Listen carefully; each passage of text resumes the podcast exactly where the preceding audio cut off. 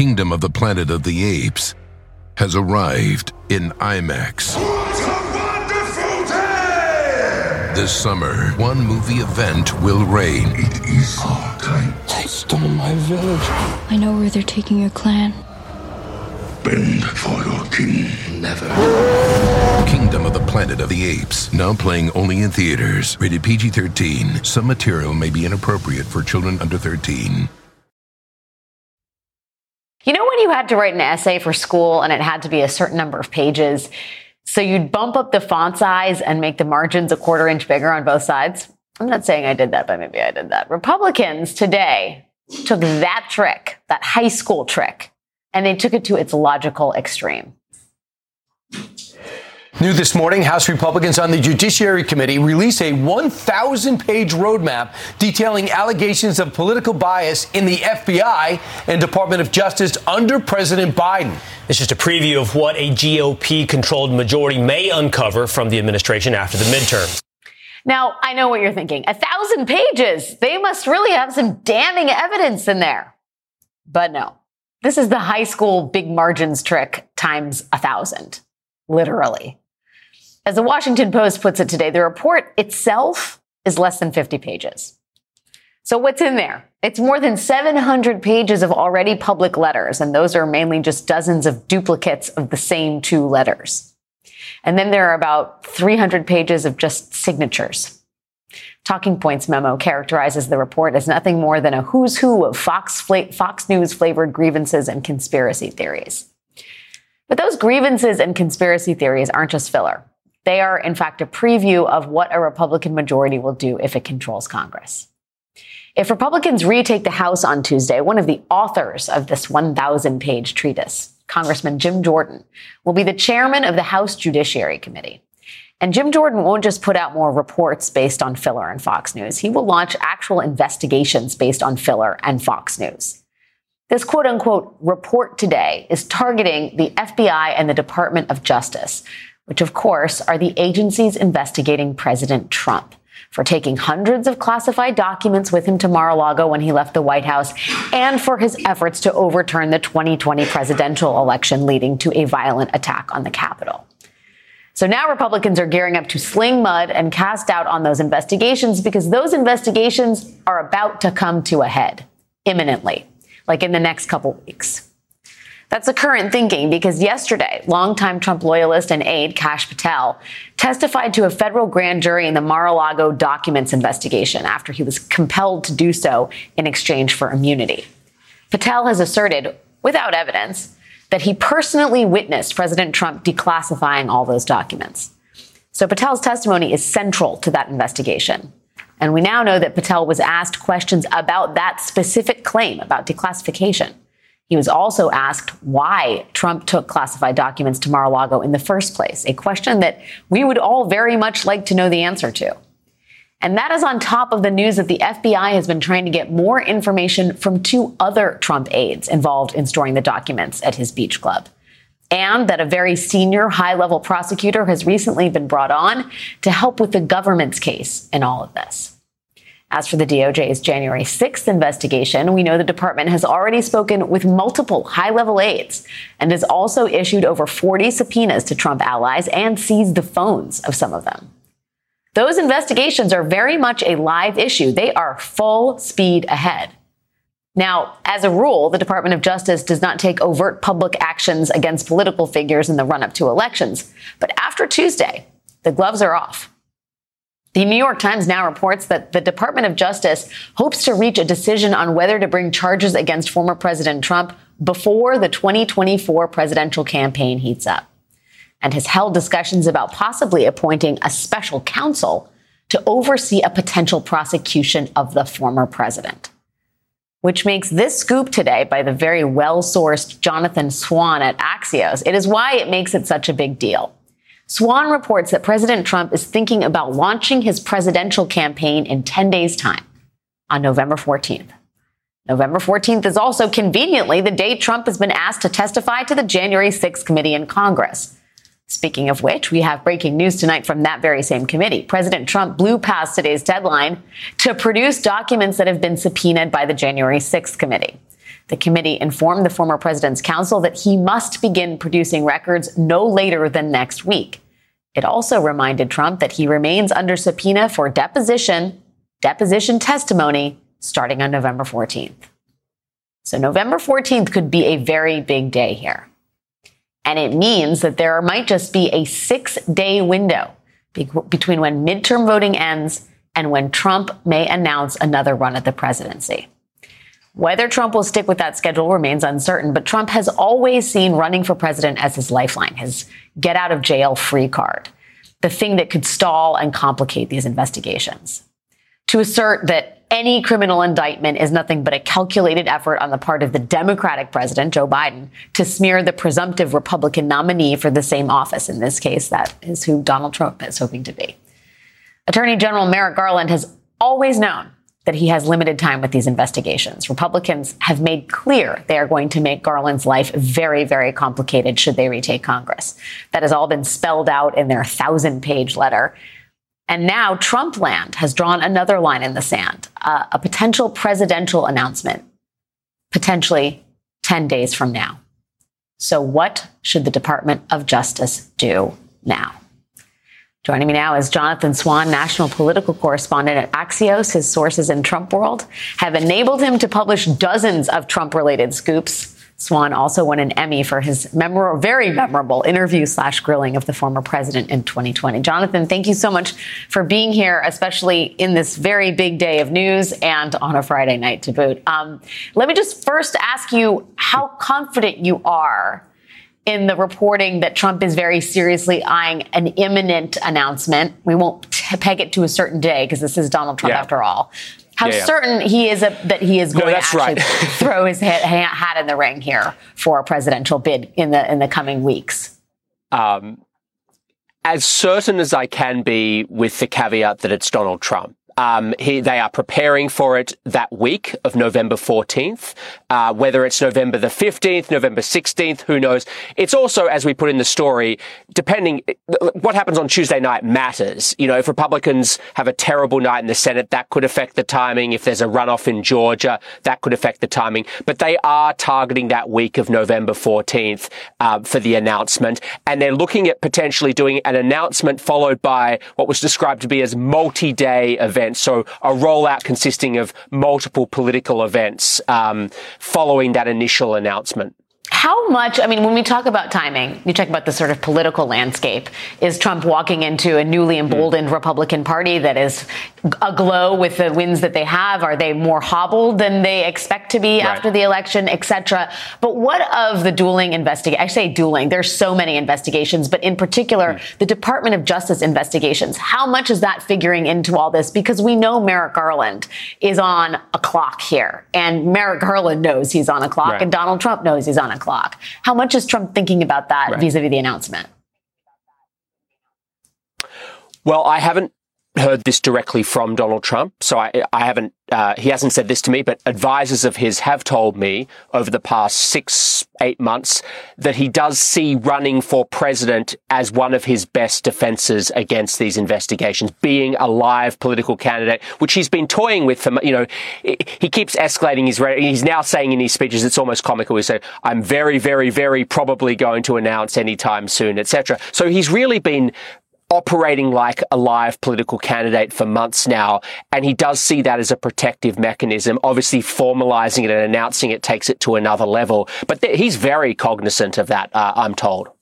It is worth noting that in his legal filings, Trump has mentioned his potential candidacy. August 22nd, a filing requesting the special master. President Donald J. Trump is the clear frontrunner in the 2024 Republican presidential primary and in the 2024 general election should he decide to run. Another filing in response to the DOJ's filing, 3 weeks after an unprecedented, unnecessary, and legally unsupported raid on the home of a president and possibly a candidate against the current chief executive in 2024. This is not something he's been subtle about, and he will use it quite obviously should there be some kind of indictment. Who at this stage is advising him on all of this, Jonathan? When you say all of this, do you mean the legal side of things or the political side of things? As the political and legal intersect, I guess I'll ask you to speak specifically to the political piece of this. We know a little bit about the legal team, and there's a factioning in the legal team, but on the political side, who is he getting his advice from? Yeah.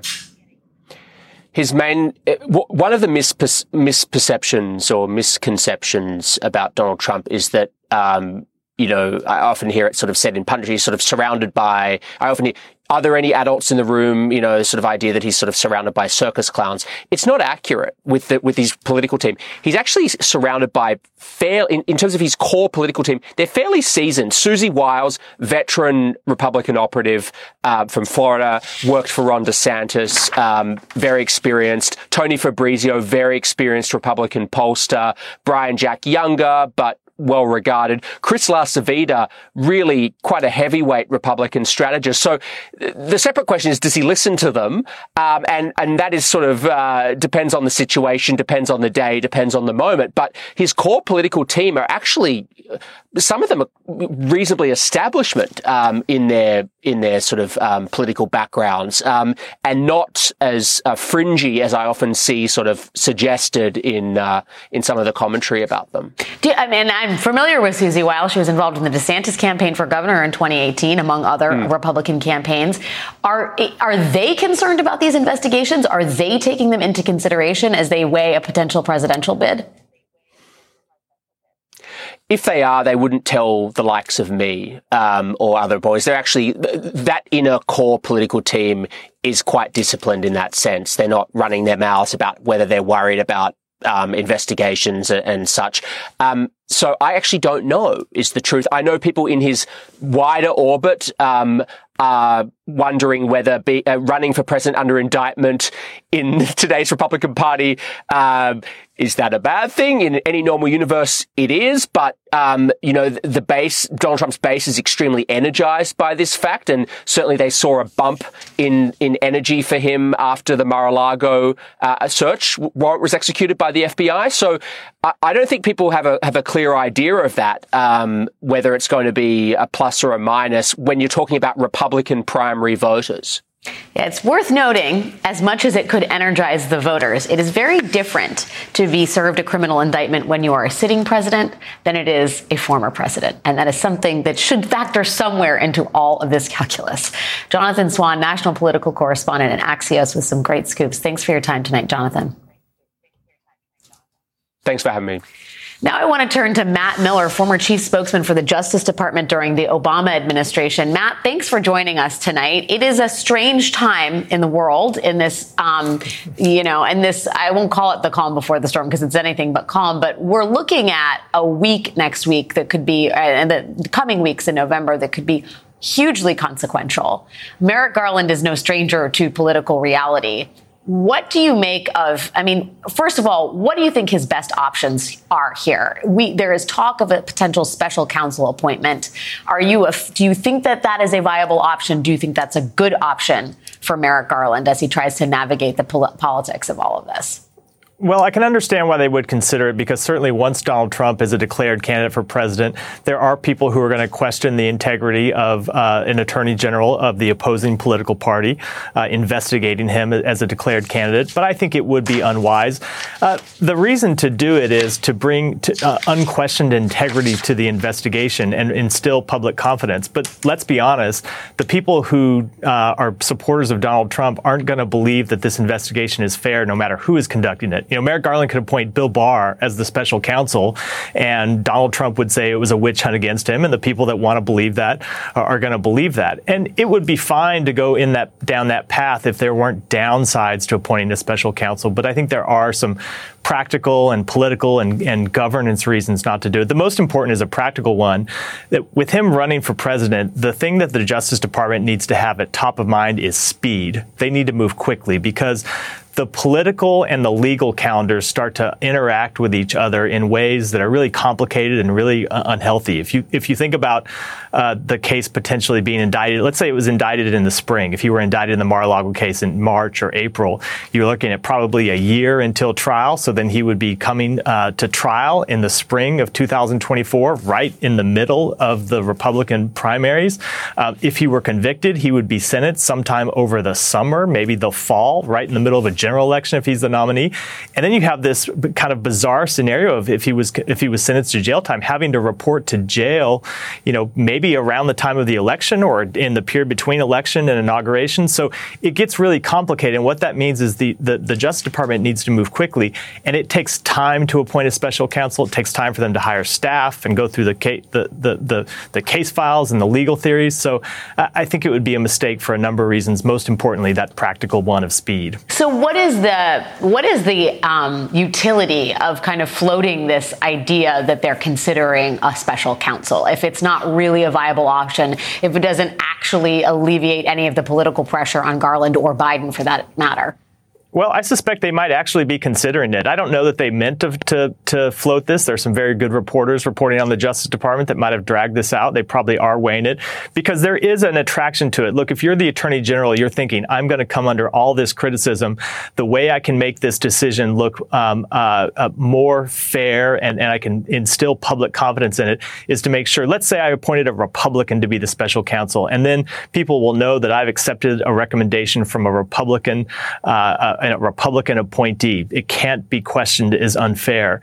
But I have to tell you, there are kind of political and governance reasons not to do it as well. The political reason, I'll just say, anytime a special counsel is appointed to investigate a president, or in this case, a former president, it automatically becomes kind of seen in the public eye as a match between that prosecutor and the president. Think of Ken Starr versus Bill Clinton or Mueller versus Trump. This would be the special counsel versus Trump. Versus if it's a U.S. attorney and AUSAs, assistant U.S. attorneys who bring cases in their districts against people all the time, then you're just having Donald Trump be treated like every other citizen of the United States, investigated and prosecuted for crimes just like every other citizen.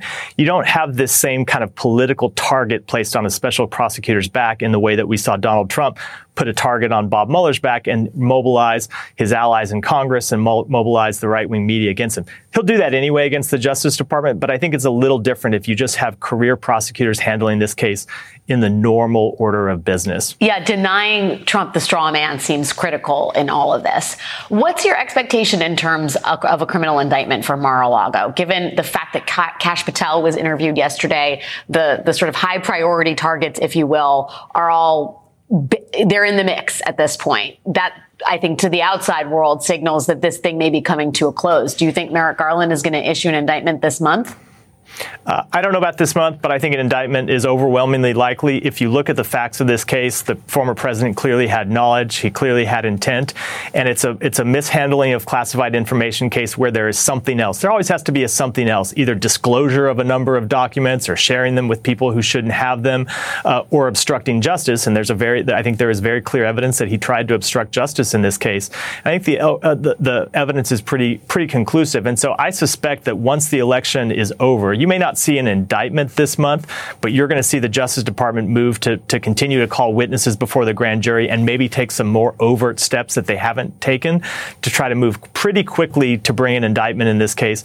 If not this month, I think in the very coming months, because Merrick Garland is not unaware of this political calendar that I laid out at the beginning, how that interacts with the legal calendar. He can't be unaware of the need to move quickly in this case. And given the facts that they've already gathered, I think they have the ability to move quickly. And I think that's what you'll see them do. There is a lot coming up this month, a lot of known unknowns. It is going to be a very interesting time to be alive. Matt Miller, former chief spokesman for the Justice Department during the Obama administration. Thanks, as always, for making the time and sharing your wisdom with us, Matt. Thank you. Coming up next, Senator Bernie Sanders is in Wisconsin making a closing argument for Democrats ahead of an election that will have an extraordinary impact on the fundamentals of democracy in that key swing state. He joins me right after the break. Plus, 4 days before the election, Elon Musk is making gigantic changes at Twitter, including pink slipping the staff in charge of monitoring misinformation. NBC News senior reporter Ben Collins joins us later this hour with exclusive new details. Stay with us.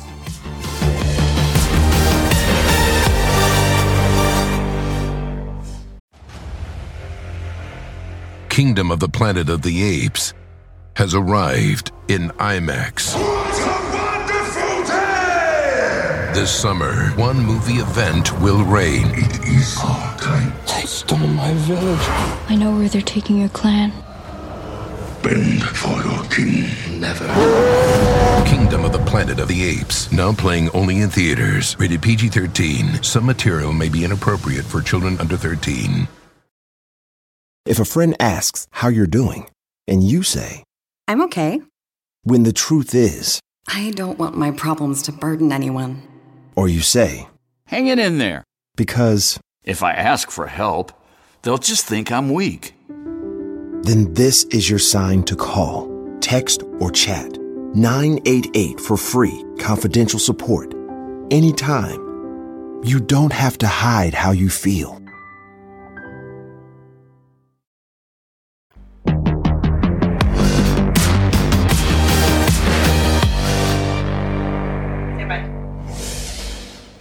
Election day is just 4 days away, and no state embodies what is at stake quite like the state of Wisconsin.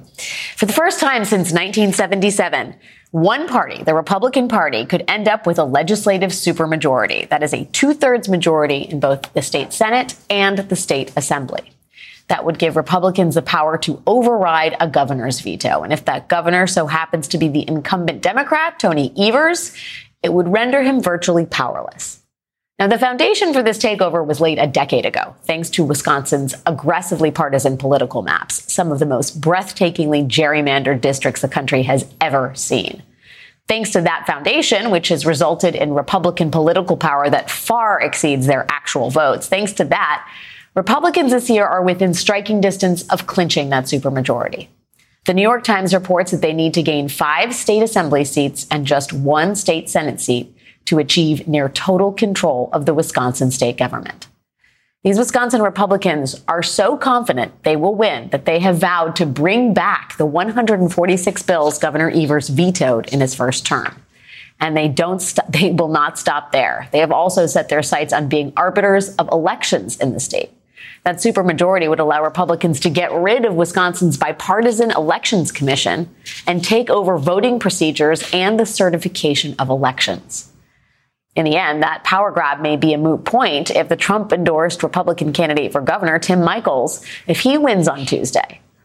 At a campaign event this week, Michels said, quote, Republicans will never lose another election in Wisconsin after I'm elected governor. As a reminder, Election Day is Tuesday. Joining us now from Madison, Wisconsin, where he is holding a Get Out the Vote rally, is Vermont Senator Bernie Sanders. Senator Sanders, thank you for making time to be here tonight. I'll get right to it. The voters that you've been talking to, do they have a sense of urgency, of alarmism over the stakes in their state in particular and how it may not really effectively be a functioning representative democracy after November 8th?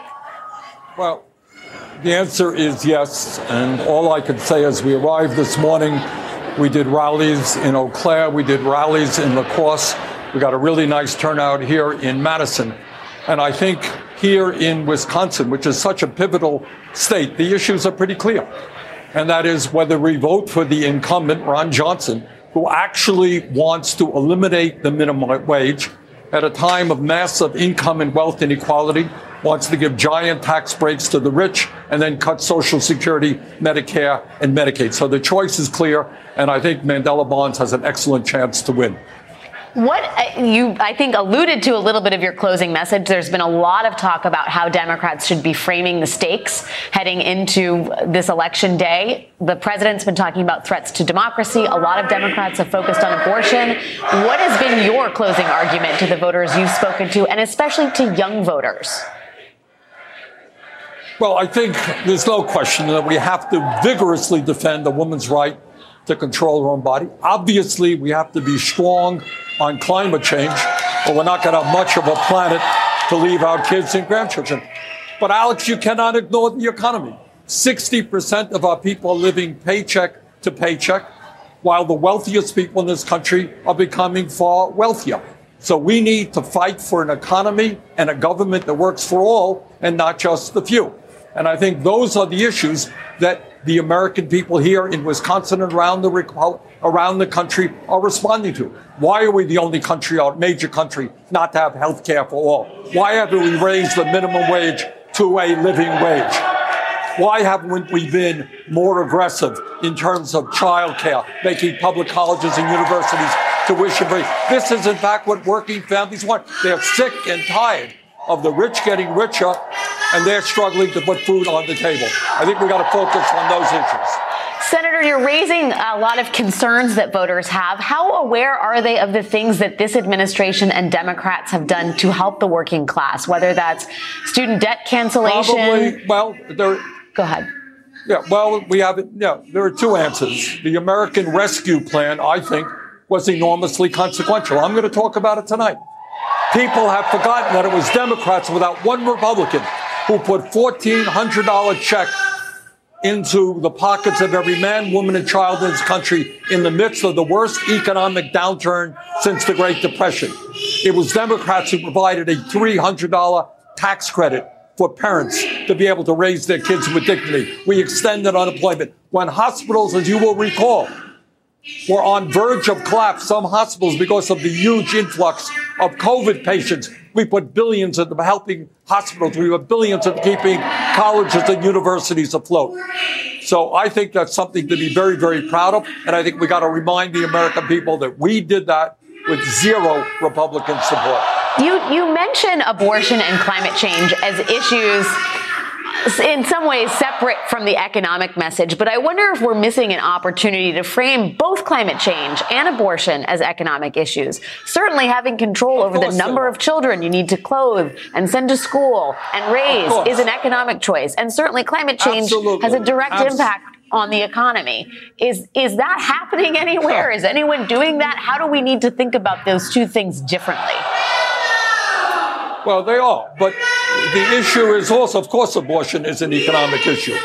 Of course, climate change, if we do not get a handle on climate change as a planet, you're going to see more drought, more flooding, massive types of economic destruction, more mass migrations of people around the world who can't farm, who can't find clean drinking water. Of course, it's an economic issue, not to mention the tens of billions or more that we're going to have to spend to rebuild destroyed communities. But right now, I think, if you go out and you ask people and they're saying, I'm having a hard time filling up my gas tank. I'm having a hard time putting food on the table. I'm having a hard time paying for childcare, sending my kids to college. Those are also issues we cannot forget about. Inflation, Republicans are talking about inflation. Well, it's a global issue, and most of the inflationary costs in this country are associated with the grotesque level of corporate greed that we are seeing. Record-breaking profits for the oil companies, the food companies, the pharmaceutical industries. They are ripping off the American people. They are raising prices. We got to focus on that and hold them accountable and pass a windfall profits tax, which is the right thing to do. Well, and President Biden was talking about that windfall tax earlier this week. Are you getting a sense that people are connecting the dots finally on inflationary pricing and corporate greed? I think a lot of people, honestly, up until recently, did not fully understand what was happening in the corporate sector as it pertains to the consumer pricing. Is that message finally, is that reality finally sinking in? I hope it is. And it really is. Alex, if you step back and you say, look, this is such a terrible time. We're dealing with a pandemic. We're dealing with the terrible war in Ukraine. We're dealing with the breakdown of supply chains. And in the midst of all of that, these CEOs that make millions of dollars a year in compensation, they say, what a great time to raise prices. Nobody will notice. How disgraceful is that? And I hope people are understanding why they're paying $4, $5, $6 for a gallon of gas. That has to do with the greed of ExxonMobil and of ConocoPhillips and of the other major oil companies. And I hope they understand that when they go to the grocery store, prices are becoming unaffordable. It has a lot to do with the greed in the food industry who are making record-breaking profits as well. So what this is all about, all of these issues are related, whether it's climate, whether it's women's rights, whether it's corporate greed. And the struggle right now is not to elect candidates like Ron Johnson, who literally does not believe in the concept of the minimum wage. He would be okay with people working for $4 or $5 an hour, who wants to give a $1.75 trillion in tax breaks to the top 0.1% of 1% by repealing the estate tax and use that money to cut Social Security, Medicare, and Medicaid. So, you know, to me, the issues are quite clear, and the choices are quite clear. And I hope people come out in large numbers to vote, especially young people, working people, to understand that this is the most consequential midterm election in our lifetimes. Senator Bernie Sanders of Vermont, live in Wisconsin on the campaign trail. Thank you for making some time for us tonight, Senator Sanders. We really appreciate it. Well, thank you very much. Coming up next, we have brand new details on the January 6th committee's effort to piece together what exactly happened inside of Donald Trump's motorcade on the day of the Capitol riot. And later this hour, former Twitter employees are ringing the alarm bells about Elon Musk's changes to that platform. NBC senior reporter Ben Collins joins me with his exclusive reporting. That's next. Stay with us.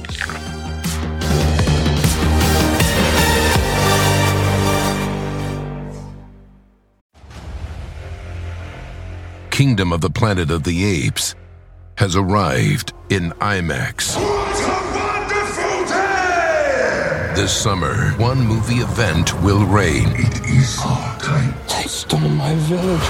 I know where they're taking your clan. Bend for your king. Never. Kingdom of the Planet of the Apes, now playing only in theaters. Rated PG-13. Some material may be inappropriate for children under 13.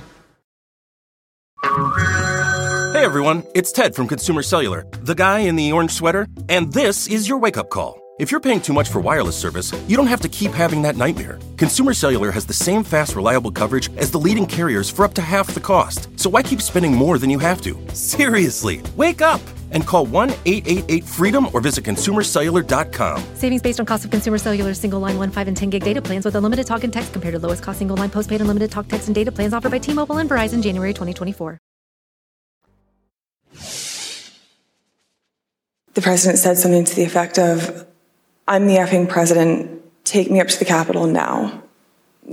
To which Bobby responded, "Sir, we have to go back to the West Wing."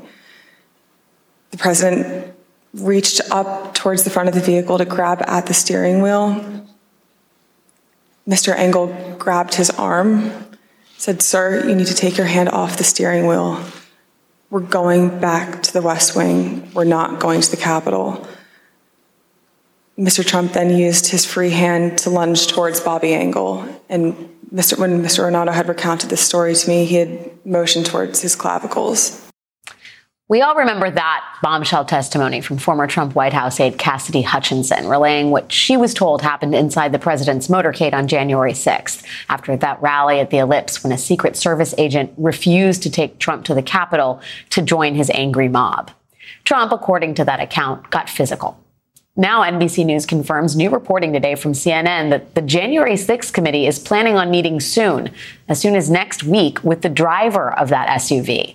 The SUV that, according to Hutchinson, Trump tried to grab a hold of and drive to the Capitol.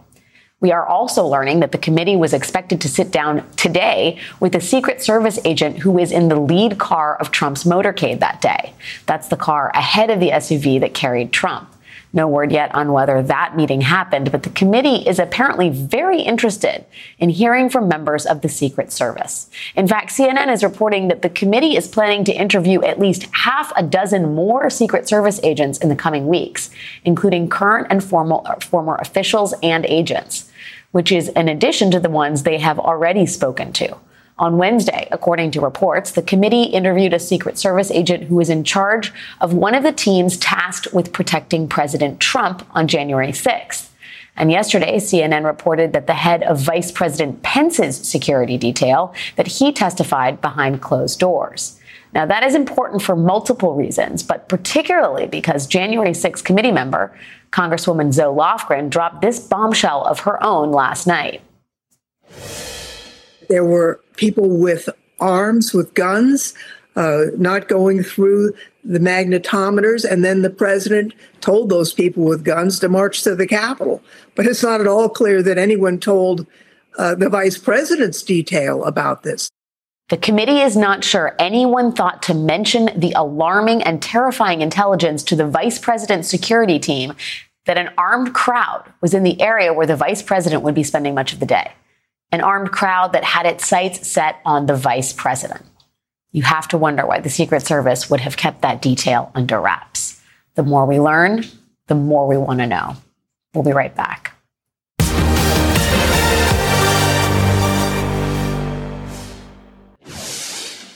$40 million. That is the number of election-related tweets sent on Election Day 2016. Then came 2018, which, according to Twitter, was the most tweeted midterm election in history. One of those tweets included this video of voters waiting in line in Snellville, Georgia, 1 hour after the polls opened. According to the user, this happened because there weren't enough power cords for the voting machines. After that tweet was posted, NBC verified the information and responded that the holdup was indeed due to a lack of power cords. The machines were running on battery power and they ran out of a charge. A verified political strategist asked the user for the address of the poll site so she could report it to the NAACP, and by nightfall, polling hours were extended. And how did voters waiting in Georgia's long lines find this out? The NAACP tweeted the breaking news that they had won their case arguing for extended voting hours. Breaking, voting times will be extended by 3 hours in 2 precincts. Polls will now close at 10 p.m. per court orders. For many Americans, Twitter has been the place to look on Election Day to keep up with what's happening in their state and across the country. It has been an essential tool for messaging and organizing. Through elections and pandemics and social movements, Twitter has been the virtual town square where we exchange information and ideas about some of our biggest challenges, which makes the massive changes that Twitter's new overlord Elon Musk has implemented just days before Election Day. It's what makes them so insidious.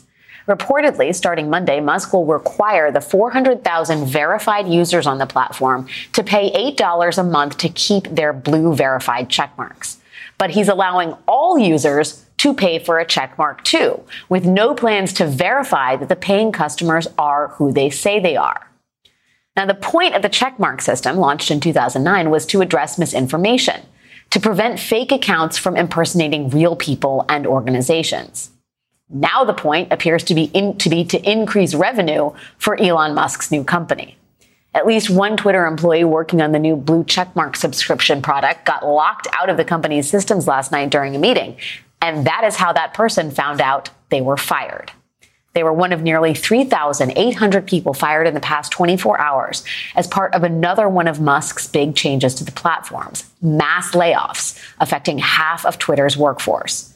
Here's a look at who Musk has decided to get rid of. The curation team is now gone. They helped guide users to reliable news sources instead of conspiracy theories.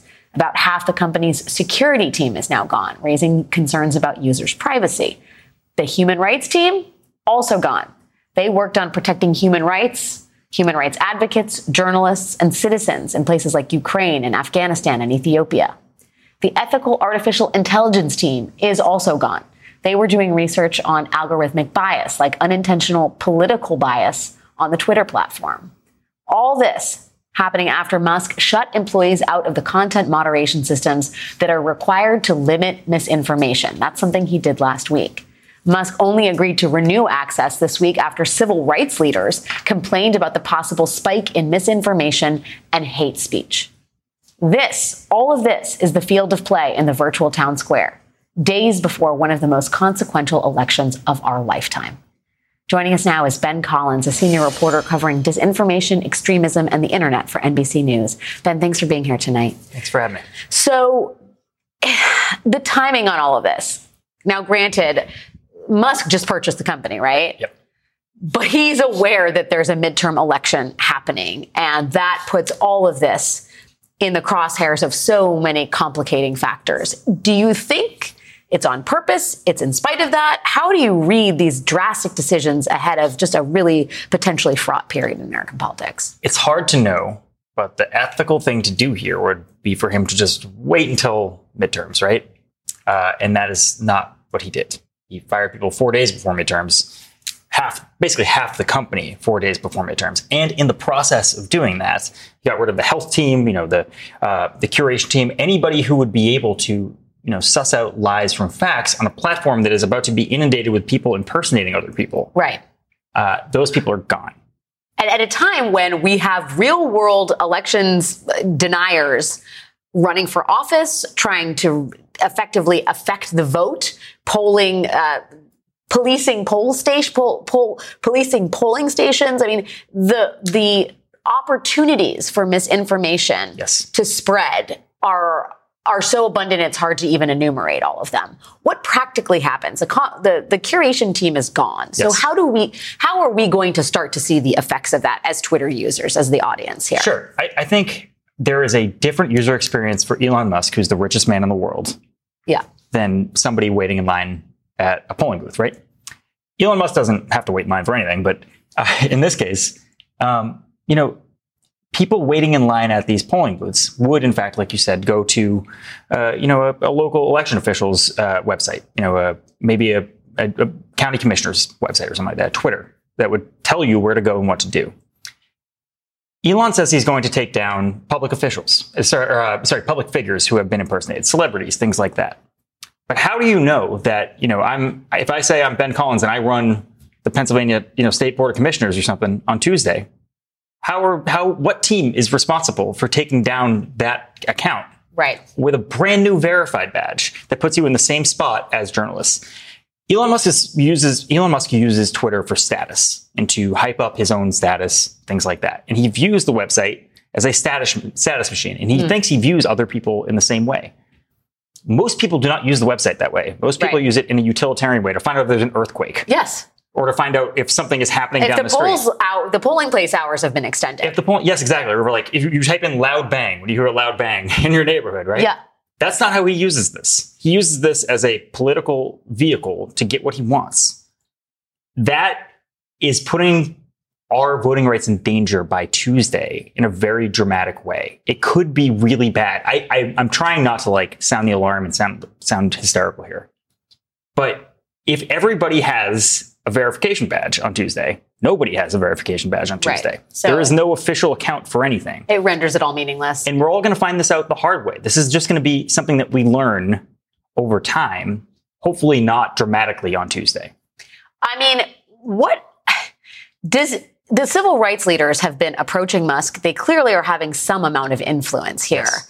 Do you sense that there is more of that pushback to come? Do you sense that that is an effective way of pressuring Musk to keep in place some of these safeguards? I mean, there aren't actually the physical bodies in the office to execute on some of this security and anti-misinformation monitoring. So what's the best case scenario for what can happen here in terms of public pressure on Musk and the staff that he has left in the office? Well, so far he has doubled down on the conspiracy theorizing that there is some sort of liberal elite that is trying to, make it so Twitter does not have advertisers anymore.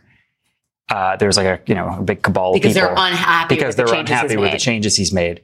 And he's doubled down on that all night long so far tonight. I think he will continue to do that.